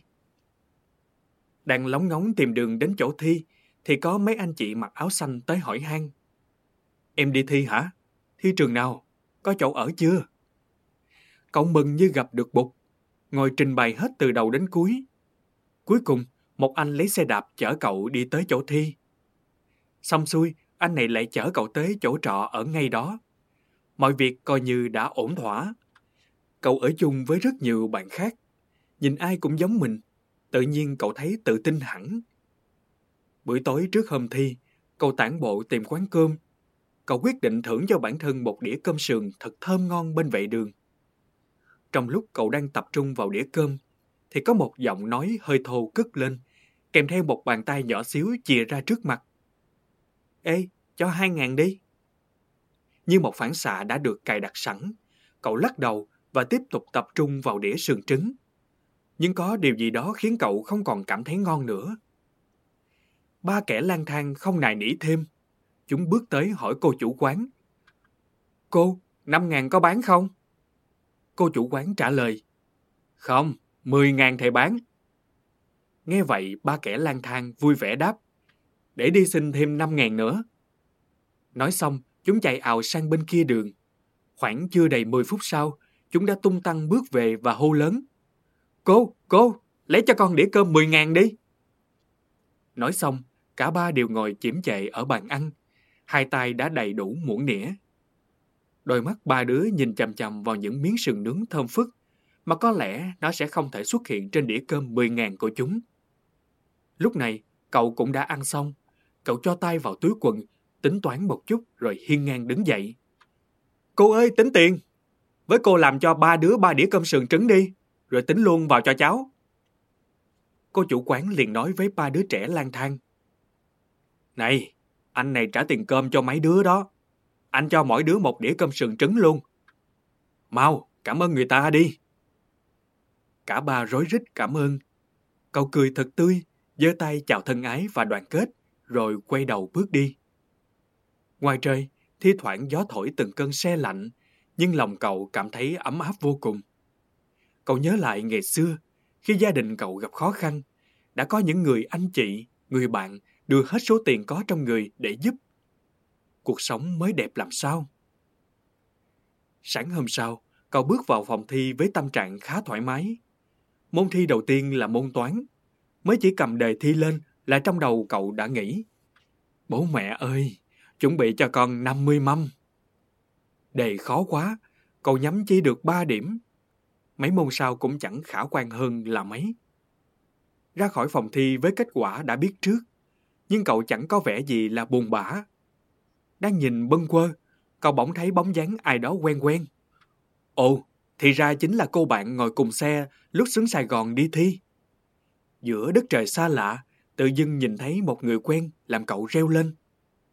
Hai đứa ngồi trao đổi về bài thi, cô bạn khoe làm rất tốt, chắc là đậu rồi. Còn cậu thì cứ ậm mừ, nói làm bài cũng tạm tạm, dù trong lòng cảm thấy quê quê. Chẳng nhẽ Nam Nhi chi chí lại bảo chuyến này tớ về lấy vợ. Thi xong môn cuối là cậu dọn đồ về quê luôn. Đồ đạc cũng không có gì nhiều. Khi nghe cô bạn lúc nãy dặn dò, đi đường cẩn thận coi chừng bị lừa nhé.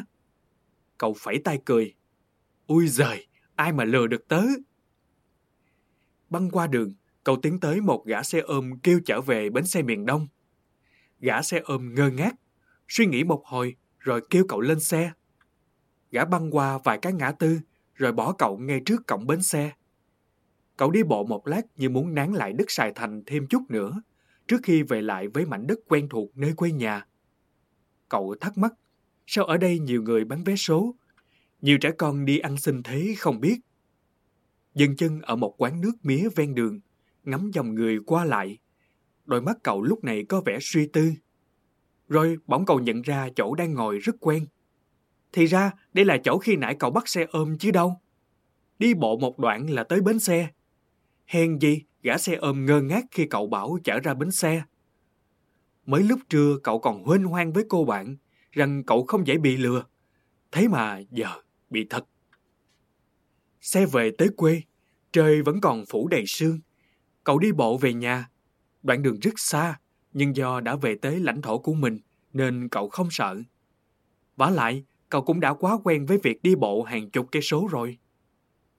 Cậu vừa về tới nhà, mẹ đã hỏi. Làm bài được không? Bao nhiêu điểm? Cậu cười cười. Dạ, khoảng 9 điểm. Môn nào mà được tới 9 điểm? Mẹ cậu lại hỏi. Dạ không, 9 điểm là ba môn cộng lại. Nói rồi cậu phá lên cười. Tiên sư anh, làm tôi mừng hụt.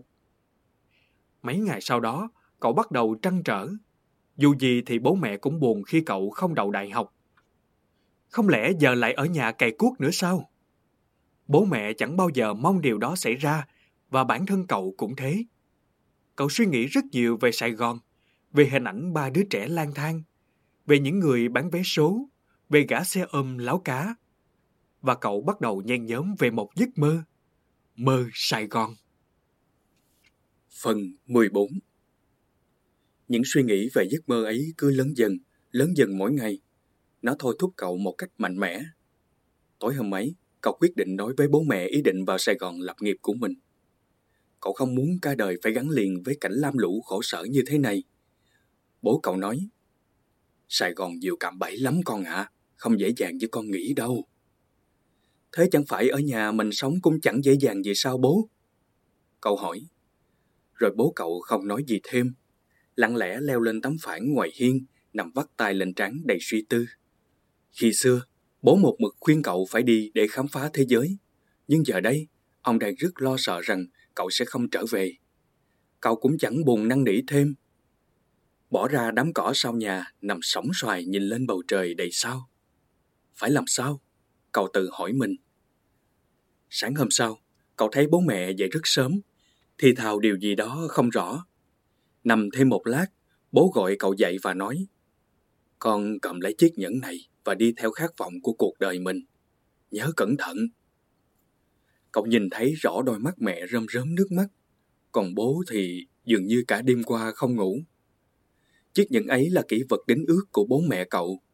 Có lẽ bố mẹ muốn cậu biết rằng, cho dù cậu phiêu bạc ở phương trời nào, thì họ vẫn luôn ở bên cậu. Cậu cầm lấy chiếc nhẫn và không suy nghĩ thêm bất cứ điều gì. Bước thật nhanh vào nhà, gấp vội mấy bộ quần áo rồi lên đường ngay tức thì. Mẹ gọi cậu lại, dúi mớ tiền lẻ vào tay cậu. Những đồng tiền cũ nhưng được xếp rất gọn gàng. Đó có lẽ là tất cả những gì bố mẹ cậu có. Đi đi, bầu trời rộng lớn này là của con. Cậu khẩn lại một lát rồi bước đi thật dứt khoát, Khao khát về một chân trời mới sáng lạng ở phía trước thôi thúc cậu đi mãnh liệt hơn bất cứ điều gì. Mình phải thành công, nhất định phải thành công. Mình phải khám phá mọi thứ trên thế giới này. Cậu tự nhủ. Đó là khao khát của cậu và nó cũng đã từng là khao khát của bố mẹ cậu. Họ đã không còn cơ hội khám phá và giờ nhiệm vụ đó là của cậu. Cầm trong tay chiếc nhẫn và mớ tiền lẻ, cậu đi bộ một chặng đường khá dài, 15 cây số để tới bến xe liên tỉnh. Sẽ không bao giờ bán chiếc nhẫn của bố mẹ, cậu tự nói với mình. Tới bến xe, cậu dừng chân xin một ngậm nước của cô bán vé số tốt bụng. Suy nghĩ một lúc, cậu không mua vé xe đi Sài Gòn mà quay ngược trở ra ngoài đường lớn. Cậu quyết định xin đi nhờ các xe tải chạy liên tỉnh. Hàng trăm chiếc xe tải chạy qua, nhưng chẳng ai cho cậu đi ké cả. Cậu vẫn kiên trì đứng vẫy xe, mãi khi trời đã tối đen mới có một xe chở mì dừng lại và cho cậu đi chung. Sao, bỏ nhà đi đúng không? Anh tài xế hỏi. Dạ không, à, mà vâng ạ. Cậu ấp úng trả lời. Bọn choai choai chúng mày là háo đá lắm, chưa nếm mùi đời nên chưa biết sợ. Mà thôi, cứ đi đi cho thấy cảnh. Trước tao cũng thế. Anh tài xế có vẻ nghiêm nghị nói. Anh làm cậu cảm thấy hơi lo lắng, nhưng chỉ trong chốc lát, cậu lấy lại được vẻ tự tin vốn có. Anh ơi, ở Sài Gòn thì làm gì dễ kiếm tiền nhất? Cậu hỏi. Anh tài xế cười ha hả. Em ơi là em, làm gì có nghề nào mà dễ kiếm tiền đâu. Sao chú mày lại ngây ngô thế nhỉ? Anh tài xế lại làm cậu lo lắng. Ừ, mà chú mày đi Sài Gòn hả? Anh tài xế hỏi. Dạ, thì em đi Sài Gòn mà. Cậu trả lời một cách ngây ngô. Chết cha, xe anh chỉ chạy tới Đắk Nông thôi. Anh tài xế ái nái nói. Cậu hoảng hốt. Thế giờ em phải làm sao? Em không tới Đắk Nông đâu. Em phải vô Sài Gòn. Thế chúng mày đi từ EK tới Đắk Nông bằng cách nào? Đã bỏ nhà đi thì sợ gì chứ? Vô tư đi. Nghe anh tài xế nói thế, cậu cũng chẳng muốn lo lắng gì thêm. Rồi cũng đến lúc phải chia tay. Chưa ăn gì đúng không? Cầm lấy ăn đi, rồi kiếm đại chỗ nào đấy đánh một giấc tới sáng. Lấy sức mà xin đi ké tiếp. Đi nhanh nhanh rồi còn về với thầy U. Anh tài xế đưa cho cậu một ổ bánh mì và một chai nước, cười khi một cái rồi cả hai chia tay. Cậu rối rít cảm ơn rồi cũng quay lưng bước đi. Trời lúc này đã quá khuya. Cả ngày cậu chưa ăn gì. May mà gặp được anh tài xế tốt bụng. Vừa ăn ngấu nghiến, vừa uống nước ẩn ực. Chẳng hiểu sao cậu lại thấy cuộc đời thật thú vị. Hôm nay thật suôn sẻ. Cậu thầm nghĩ rồi cười tủm tỉm. Lang thang tới một khu chợ vải trong một thị trấn nhỏ thuộc tỉnh Đắk Nông. Cậu nhìn thấy một đống vải vụn cao ngất ngưỡng. Đây sẽ là một chỗ ngủ lý tưởng. Không suy nghĩ, cậu xà vào nằm gian chân, gian tay rồi ngủ thiếp đi. Một ngày thấm mệt. Đêm nay, cậu sẽ có giấc ngủ ngon nhất trong cuộc đời mình. Rồi những giấc mơ sẽ giúp cậu nạp đầy năng lượng cho chặng đường dài phía trước. Phần 15 sau một ngày dài đằng đẵng, đôi mắt cậu bắt đầu liêm diêm chìm vào giấc ngủ. Bỗng đầu có một ánh sáng lóe lên khiến cậu bừng tỉnh Ánh sáng huyền ảo giống như ánh hào quang tỏa ra từ các vị thần. Cậu nhìn thấy trong ánh sáng ấy một chú chim nhỏ bay ra. À, Lucia! Cậu reo lên sung sướng như thể bắt gặp được người quen giữa chúng xa lạ. Lucia, chú chim sẻ đá được cậu trả về với tự do cách đây nhiều năm nay, bỗng nhiên xuất hiện như một điều kỳ diệu. Cậu đi theo tôi, tôi sẽ giúp cậu tìm được kho báu. Chú chim nói với cậu. Sao ngươi biết ta đang tìm kho báu? Và tại sao lại giúp ta? Câu hỏi như thể mình đang đi tìm kho báu thật vậy. Ai cũng có một kho báu đang chờ sẵn. Vũ trụ tạo ra con người là để họ phải đi tìm kho báu của mình. Cậu đã trả tôi về với tự do. Đó là kho báu của cuộc đời tôi. Vì vậy, tôi sẽ giúp cậu tìm kho báu của cậu. Chú chim trả lời. Kho báu của ta? Cậu hỏi lại. Rồi chú chim xoải cánh bay về phía trước. Cậu choàng dậy và chạy theo. Lucia bay nhanh vung vút mà chẳng để ý xem cậu có theo kịp không. Còn cậu thì cố gắng không để mất dấu hoa tiêu của mình. Chạy mãi, chạy mãi. Cuối cùng, khi đã quá mệt và không còn sức để chạy tiếp. Cậu gặp người xuống thở hổn hển, như những đứa trẻ chơi trò cá sấu lên bờ thổi nhỏ. Lucia, mi đâu rồi? Còn chìm chết tiệt, mi không biết ta đã phải trải qua một ngày mệt nhọc như thế nào sao? Cậu vừa thở dốc vừa kêu ca, trách móc. Bất chợt, cậu thấy một tia sáng chiếu lên đôi bàn chân mình. ngẩng đầu lên, cậu hoàn toàn bị choáng ngợp khi nhìn thấy một cảnh tượng thật lung linh, huyền ảo, chưa từng thấy trong đời. Khung cảnh đẹp tuyệt khiến cậu ngỡ như mình đang lạc vào xứ sở thần tiên. À, ta biết rồi. Rainer, thác Rainer đây mà. Cậu nhận ra đây là thác Rainer mà cậu vẫn thường được nghe qua những câu chuyện kể của người lớn. Cậu nhảy cẩn lên vì sung sướng. Thật là một điều tuyệt vời trong đời. Thật đáng để cậu phiêu lưu. Cậu vui mừng đến độ không nhận ra trời đã sáng bừng từ khi nào. Sao bây giờ chàng mới tới? Cậu giật thót tim khi nghe tiếng một cô gái nói sau lưng. Cô gái với đôi mắt trong veo, đôi môi hồng như những cánh hoa thược dược. Mái tóc cô bồng bềnh như những áng mây trôi lơ lửng trên bầu trời mà mỗi buổi chiều cậu vẫn thường ngắm. Cậu đang yêu ư? Trái tim cậu chưa bao giờ biết rung động trước một người con gái, thì nay tan chảy trước sắc đẹp của nàng. Ta thậm chí còn chưa bao giờ gặp em, sao em lại chờ ta? Cậu hỏi, rồi lắc lắc cái đầu như để biết liệu mình có phải đang mơ hay không. Chẳng lẽ em lại là kho báu mà Lucia muốn chỉ cho ta sao? Cậu hỏi tiếp, mặc cho cô gái chưa kịp trả lời. Không, em không phải là kho báu của chàng. Em được vũ trụ cử xuống đây để giúp chàng tìm ra con đường dẫn tới kho báu. Cô gái trả lời với giọng nói nhẹ nhàng như án thơ. Sao em biết ta sẽ tới mà chờ ta ở đây? Cậu hỏi cô gái. Tạo hóa tạo ra con người, tạo ra mục đích sống của họ và buộc họ phải đi tìm. Luôn có những điềm báo trước rằng họ sẽ phải đi đâu, phải làm gì để tìm ra kho báu của mình. Những ai thực sự khao khát và dám theo đuổi vận mệnh của mình thì sẽ nhận ra những điềm báo ấy. Và em ở đây như một sự sắp đặt trên con đường theo đuổi số mệnh của chàng. Em là của chàng. Thì ra tạo hóa đang theo dõi mình. Cậu thì thầm trong đầu và có vẻ ưng ý đang suy nghĩ vẩn vơ, bỗng bầu trời tối đen lại, gió bắt đầu rít lên từng cơn. Chỉ còn những tia sáng đâm xuyên toạt qua những đám mây đen như những thanh kiếm bị ánh sáng mặt trời hắt vào. Em phải đi rồi, cô gái nói. Khoan đã, em còn chưa chỉ cho ta con đường đến kho báu mà. Cậu hốt hoảng nói với cô gái. Em chỉ giúp chàng tìm ra con đường, còn chàng vẫn phải tự đi trên đôi chân của mình. Khi chưa đủ sự ưu tú và tinh thông vũ trụ, thì chàng chưa thể nhìn ra con đường ấy. Nhưng em sẽ giúp chàng. Cô gái nói rồi từ từ, từ từ rời xa cậu, giống như có một sức hút vô hình kéo cô đi. Ít ra ta cũng phải biết tên em chứ. Giọng cậu vang vọng khi hình bóng cô chỉ còn mờ mờ trong làn sương huyền ảo. Natalia. Cơn gió hung dữ thổi bật một tảng đá thúc mạnh vào bụng cậu, làm cậu bất tỉnh.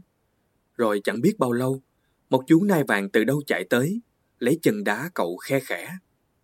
Cậu từ từ mở mắt ra, bất người dậy thì thấy mình vẫn đang nằm trên đống vải vụn tối qua.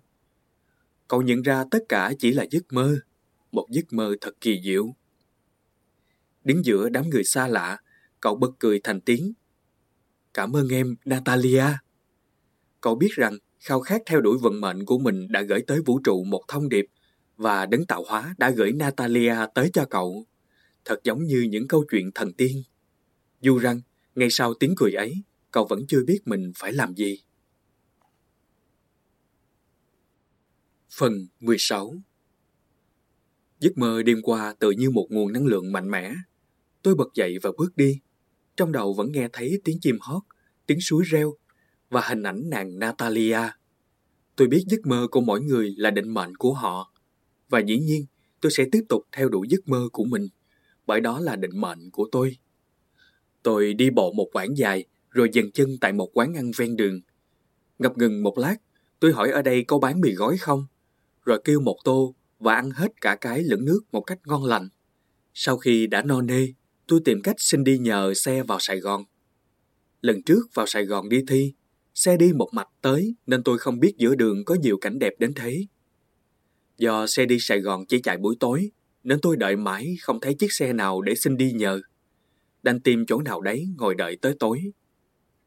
Tôi tìm tới một hồ nước với hàng thông xanh bạc ngàn, gió thổi vi vu. Thi thoảng thốc mạnh làm tôi bật ngửa người. Giữa nơi phong cảnh đẹp tuyệt, tôi ngồi tựa vào một góc thông già. Mắt nhìn mặt hồ phẳng lặng mà trong lòng có chút bất an. Không biết trên đường chinh phục giấc mơ, tôi sẽ gặp bao nhiêu sóng gió trắc trở đây. Ở cái tuổi đang hừng hực khí thế, lại thêm cái khí chất mạnh mẽ của một người con cao nguyên hùng vĩ. Tôi nghĩ mọi chuyện chắc sẽ như trong giấc mơ. Chỉ cần tôi đừng ngủ quên trong giấc mơ ấy. Ánh nắng chiều chiếu qua hàng thông, hắt lên khuôn mặt rám nắng của gã trai làng. Trời sắp tối, tôi phải ra đường lớn chờ xe và mua ít bánh mì lót dạ cho đêm nay. Ngồi ở ven đường, tôi nhìn thấy một bà cụ đang lay hoay với tảng đá lớn. Tôi chạy tới. Bà để cháu giúp cho. Rồi vần hòn đá tới chỗ bà cụ cần. Bà cụ bán hàng rong cho cánh tài xế chạy đêm, từ thuốc lá, nước ngọt đến bánh mì. Bà kê tảng đá để thỉnh thoảng tựa lưng cho đỡ mỏi. Thật may quá, hẳn bà cụ có thể giúp tôi xin đi nhờ xe rồi. Tôi ngồi luôn đó nói chuyện với bà.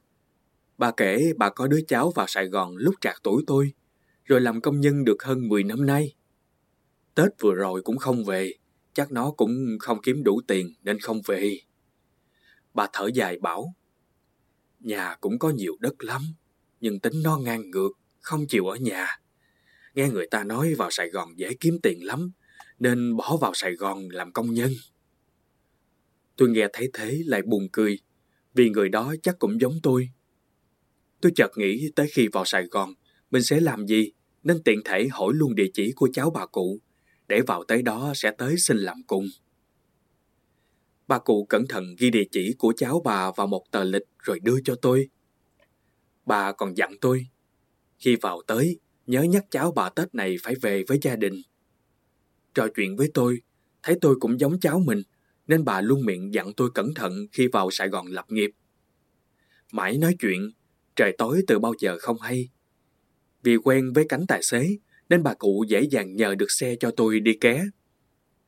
Trước khi chào tạm biệt, bà bỏ mấy cái bánh mì với vài chai nước vào bịch rồi đưa cho tôi, bảo cầm lấy đi đường mà ăn. Tôi cảm ơn bà rối rít, xúc động đến chảy nước mắt. Tôi đi nhờ một xe tải chở bơ từ Đắk Lắk vào Sài Gòn tiêu thụ. Cabin chỉ đủ chỗ cho tài xế và phụ xe, nên tôi ra sau ngồi với đống bơ. Kệ, thế đã là may mắn rồi. Loay hoay một hồi, tôi cũng dọn cho mình được một cái ổ, rồi nằm lăn ra, móc một ổ bánh mì nhấm nháp. Thì thoảng, chiếc xe tải nhảy dựng lên khi lăn bánh qua mấy khúc đường xấu, làm tôi đau điếng cả sườn. Ngày hôm nay của tôi trôi qua bình yên quá, được ngắm mặt hồ, rừng thông với gió rì rào, được ăn và được đi. Hết lời kể chuyện.